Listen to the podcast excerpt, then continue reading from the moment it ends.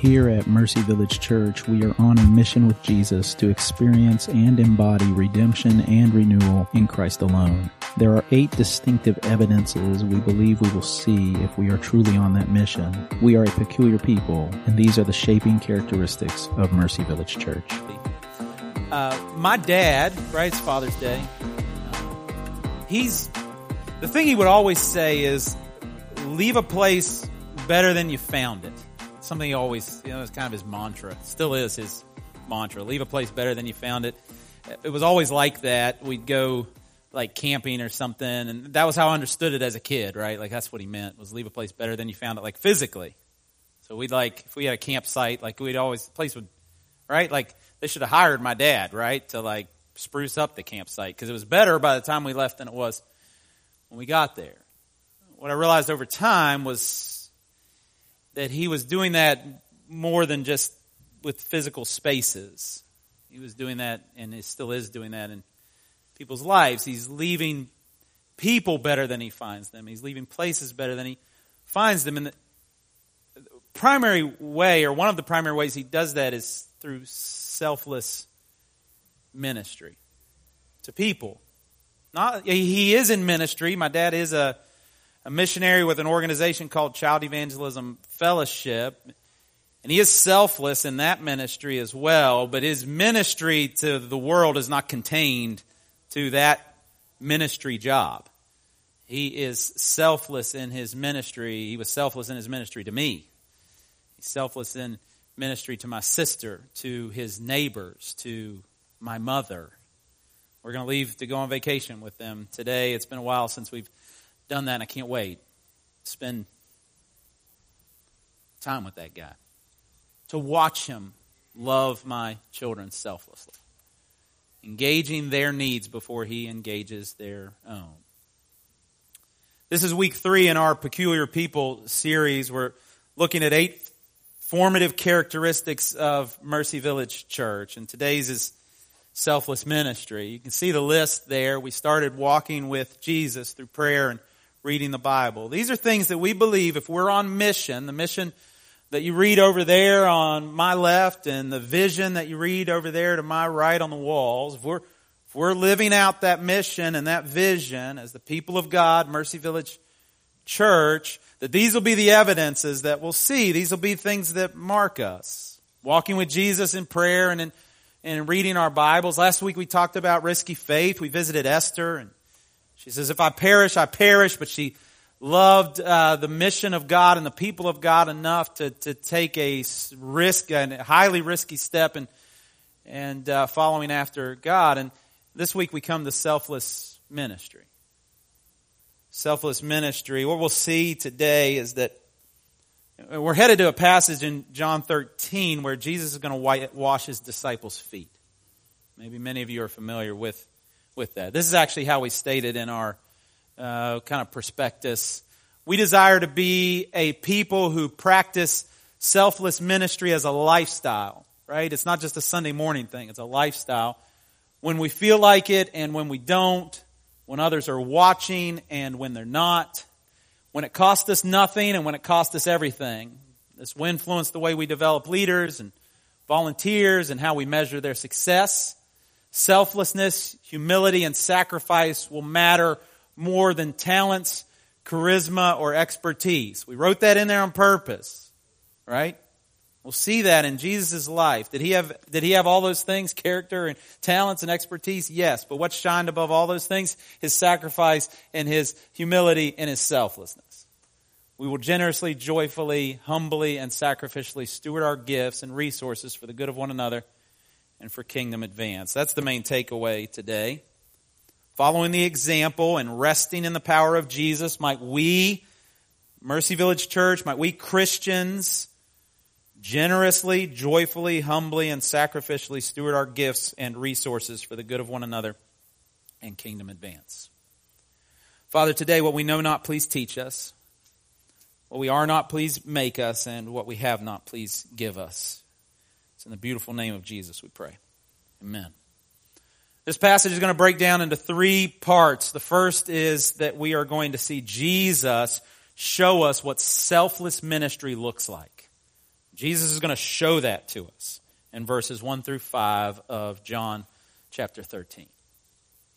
If you've been to this passage before, or, or even just, you know, watched any, like the Passion of the Christ or anything like that, that depiction of Jesus washing his disciples' feet.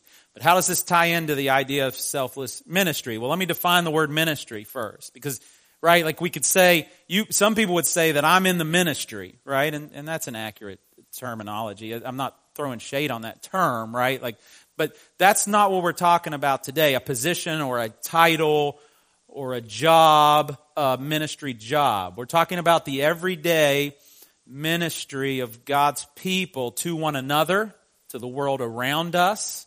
That is ministry. Being the hands and feet of Jesus. This is ministry. Being the hands and feet of Jesus to anyone and everyone that God has placed before you or beside you in this life.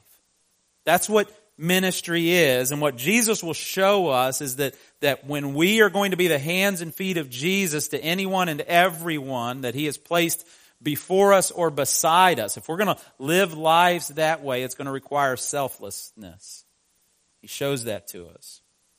But it also means that ministry goes beyond just Sunday morning. I cannot, I've said that and I'm going to say it again and I'll probably say it again before it's all over. This wouldn't be for you if it was, was, uh, you know, or wouldn't be for all of us if it was just for leaders of the church. This is for all of us. It matters just as much what you do on Sunday morning in ministry as you do in Monday, on Monday morning in ministry. It matters the same. Fathers, your career is important. That's an opportunity for ministry. So is what I call second shift, right? When you come home for second shift at home. The way you invest in your children and in your spouse and that's all ministry. Every bit of it. And here's some things that Jesus teaches us about selfless ministry. The first is this. Selfless ministry has no quota. Well, watch what I mean. Verse 1, the first half of verse 1. Now, before the feast of the Passover, when Jesus knew that his hour had come, that always means one thing. He knew it was time for him to die. All through the Gospels, when he talks about his hour coming, it means it's time for him to die. The, the ultimate and selfless ministry. He's about to do that to depart out of this world to the Father. So he is about to die for the sins of the world. Okay? There's no quota to selfless ministry. He doesn't say, well, seeing as, right, I'm about to bleed and die and my beard's going to get ripped out and they'll put crown of thorns on my head and my father's going to turn his back on me and and by the way, I'm going to carry all my all your all sins, you knucklehead disciples, and carry all your sins with me up that up that hill. Seeing as I'm about to selflessly minister to all of you in that way, Somebody else can do the feet washing. I don't need to do it. Somebody else can do it. I've done my time, right? No, selfless ministry does not say, I've done my time. Selfless, selfless ministry does not say, well, that's not my calling. I'm not called to kids ministry. I, am called to something better than that, right? I sing or whatever, you know, like I, or I preach. I don't do, I'm not going to clean toilets. You kidding me? Do you know who I am? Pastor Paul Bokel, right? I don't clean toilets. That's not selfless ministry. Selfless ministry lays life down. I've heard this. I love this story, and I may have shared it before. If so, I apologize. There was this conference. I think back in the '80s. It's a pretty big conference, religious or Christian conference, it was like in one of those, you know, conference facility deals, and they brought in people to staff it. And in this time, I guess they actually stayed in the conference facility, like in makeshift, like they put like sleeping bags out on the floor and the volunteers who were going to need to be there early in the morning the next day. So they're all like bunked out. And there's a guy who's kind of doing night shift of the oversight of this conference. And this older gentleman shows up and he's just got one little bag and he welcomes them. He shows them where he can get a few snacks and then he takes him into the room where everybody else is just sleeping on the floor and he helps him get a, you know, a place to sleep, puts him to bed. Well, the next morning, the guy's in trouble because what he's done is he's taken, and I don't know if you're familiar with the name, but he's taken Francis Schaeffer, a world renowned, was it at the time in particular, a world renowned influencer in Christianity, author, man who had given his life. He was the headline speaker for the conference. He never once complained. He never once said, Do you know who I am? I'm Francis Schaeffer, you idiot. They had a room set aside for him with a bed and everything. Selfless ministry has no quota. He just laid down on the floor. We be the people willing to just sack out on the floor if need be for the sake of the kingdom. Selfless ministry has no retirement. He says next in that same verse, he's about to depart out of this world to the Father. It says, having loved his own who were in the world, he loved them to the end. Right? Like Jesus, as he comes up to the end of his life, he's not trying to, to go out and see the world. He's not trying to pick up new hobbies, right? Kind of live out the golden years of his life. Okay? He's going to go to the end. I, I, quoted from this book last week. This book has shaped a, a, a lot of who I am by God's good grace in, in ministry. John Piper, uh, in Don't Waste Your Life, he, he shares two stories back to back. And I just remember the first time it gripped me. I actually heard him tell these in a sermon the very first time. He says, In April of 2000, Ruby Eliason and Laura Edwards were killed in Cameroon, West Africa. Ruby was over 80, single all her life. She poured it out for one great thing to make Jesus Christ known among the unreached, the poor, and the sick. Laura was a widow, a medical doctor, pushing 80 years old, and serving at Ruby's side in Cameroon. The brakes failed, the car went over a cliff, and they were both killed instantly. I asked my congregation, was that a tragedy?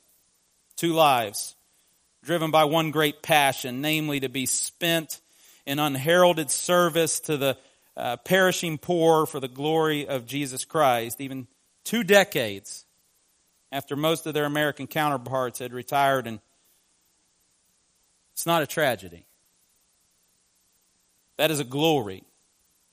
Their lives were not wasted, and, and these lives were not lost. Whoever loses his life for my sake and the Gospels will save it. Mark 8 35. He says, But I will tell you what a tragedy is. He says, I'll show you how to, how to waste your life. He's dramatic. Hear him out, though. Consider this story from the February 1998 edition of Reader's Digest. Ever heard of that, that publication? Tells about a couple that took early retirement from their jobs in the Northeast five years ago when he was 59 and she was 51.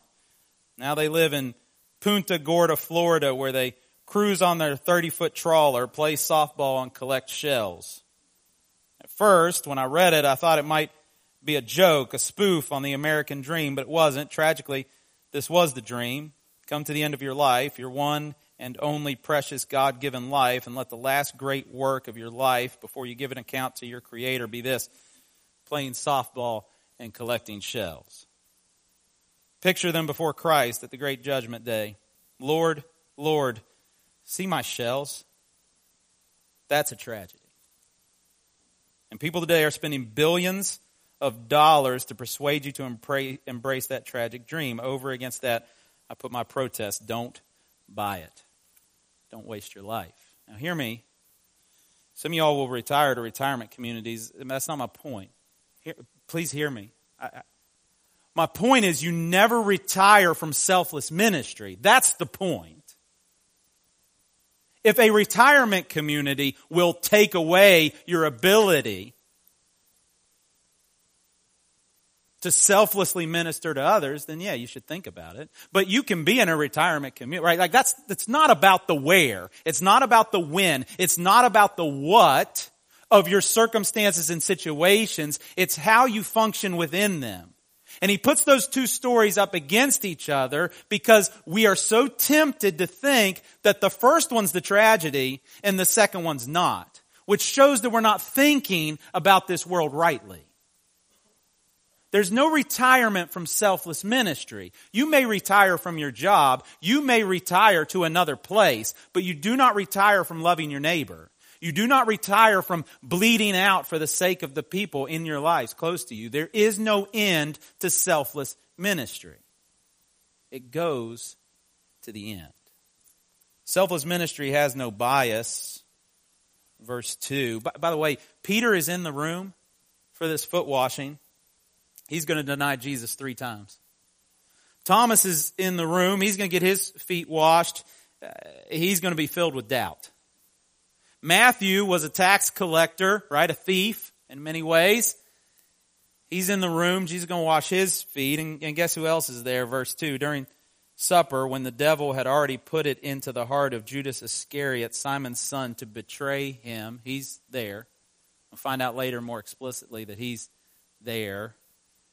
Jesus is going to wash his feet.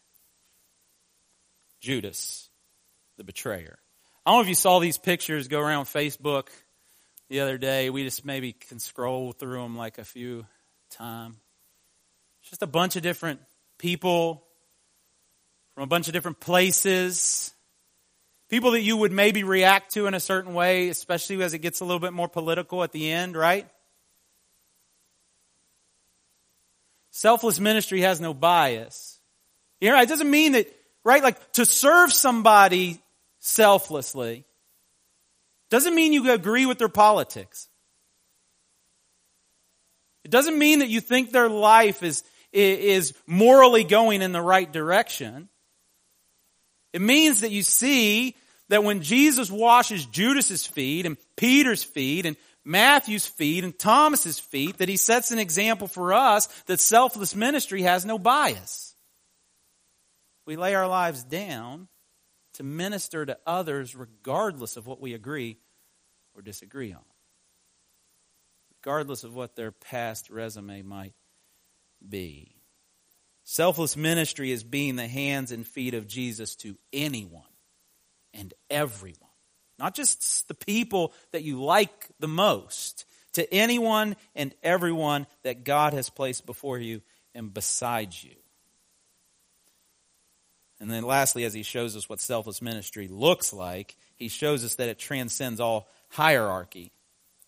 Verses 3 through 5, 5 Jesus, knowing that the Father had given all things into his hands, and that he had come from God and was going back to God, right? He has all the power and authority of God. He's, Jesus isn't some lackey. He's the king of the whole thing, everything. He is from God. He's going back to God. He has all things in his hand. He's royalty at the highest level. When he gets back to heaven, he will sit on the throne of heaven. Top dog. Doesn't get him off the hook. He rose from supper, laid aside his outer garments, and taking a towel, tied it around his waist. Then he poured water into a basin and began to wash the disciples' stinky, smelly feet. They walked through crap, literally, because of all the livestock on the roads. Bible customs and manners, it's a given. At least uh, in part, some of them had crap on their feet. The King of Kings doesn't race for the crown, he races for the towel. The disciples were racing for the crown, by the way. They're having these little spats all the way leading up to this. Who's the greatest in the kingdom? Peter's like, it's gonna be me. John's like, nah, it's definitely me. Have you seen my resume? I'm gonna be the greatest in the kingdom. Jesus says, no, we're not racing for the crown. We're racing for the towel. We have a leadership core value that we uh, give to our leaders. This is something we want to be marked by as leaders. We are humble servants. Sacrifice grows with seniority. It doesn't diminish. Sacrifice grows with seniority. If your level of authority expands at Mercy Village Church, so does your call to humility, sacrifice, and servanthood. The message of this verse is not Jesus served even though he's the King of Kings. The message of this verse is Jesus served because He's the King of Kings. In the kingdom of God, it's backwards from the way it is in the world. In the kingdom of God, the higher your authority is, the more of yourself you lay down. That's the way the kingdom works. You don't get a special parking place, right? You lay your life down. That's what it means. There's no hierarchy. In fact, it would be the exact opposite. The higher up, you get, and whatever sort of authority structure there is, the more you're called to serve, to lay your life down. So Jesus shows us what selfless ministry looks like. If we're willing to be honest, we look at that and respond like, well, that ain't me. I can't do that. I ain't got that in me. And you're right. I don't either. We don't have that in us. And that's the good news of what happens with Peter next. And this goes fast. Watch his exchange with Peter. Right? It, it, Jesus is reminding us that selfless ministry is a single sourced product. And Jesus is the source. We can't generate that in ourselves. It has to come from Christ. So he comes to Peter to wash his feet and he, and Peter said to him, Lord, do you wash my feet? He's like, I know you're all wise. I know you're the very son of God and and I know that you have infinite wisdom from before time began, but are you sure about this one? Right? Like, like I know that you're God, but are you sure? Jesus answered him, What I am doing, how gentle and lowly is this response, by the way, from Jesus? He says, What I'm doing you do not understand now, but afterwards you will understand. He says, Just be patient, Peter. I can see why you're hesitant to let me wash your feet you know, you did just talk back to God. I mean, we'll, we'll kind of let that slide. I get it. I get it. But just be patient. You're going to see. You'll see it play out. Peter can't be patient. He can't. I, I relate to Peter. Peter said to him, You shall never wash my feet. never. Not going to happen. That's so Peter, by the way. In the presence of Jesus, too proud to let Jesus minister to him in the presence of Jesus too proud to let Jesus minister to him. Hear me today. Selfless ministry will feel like a burden only when we fail to see it as a reciprocal partnership with Jesus. Selfless ministry is a reciprocal partnership with Jesus that is initiated by His selfless service to us. And it's rooted in the single source reality of his selfless ministry and his inexhaustible love for us. Right? That changes the whole tenor of the whole thing. Now selfless ministry becomes an opportunity to walk with Jesus because that's where he's going to be. You want to walk with Jesus, right? It's got to be selfless ministry. Jesus comes back to Peter and he says, if I do not wash you, you have no share with me. Let the hearer understand today. If you can't receive Jesus as gentle and lowly and humble and selfless, then you're not receiving the real Jesus. If you need Jesus to be all about power, you need Jesus to be all about authority. You need Jesus to be all about being right all the time. And He is those things, by the way. He is the King of it all. He's right about everything. Never wrong. He's the King of it all. But none of that takes away from His selflessness, His lowliness, His humility. It's only in receiving Jesus holistically as the servant and the king that you yourself can be a servant without thinking that that debases you to a low level. You can only do selfless ministry from an elevated place if you receive Jesus as a selfless minister from the most elevated place. Jesus says, if you can't receive me as a humble servant leader, then you got the wrong Jesus.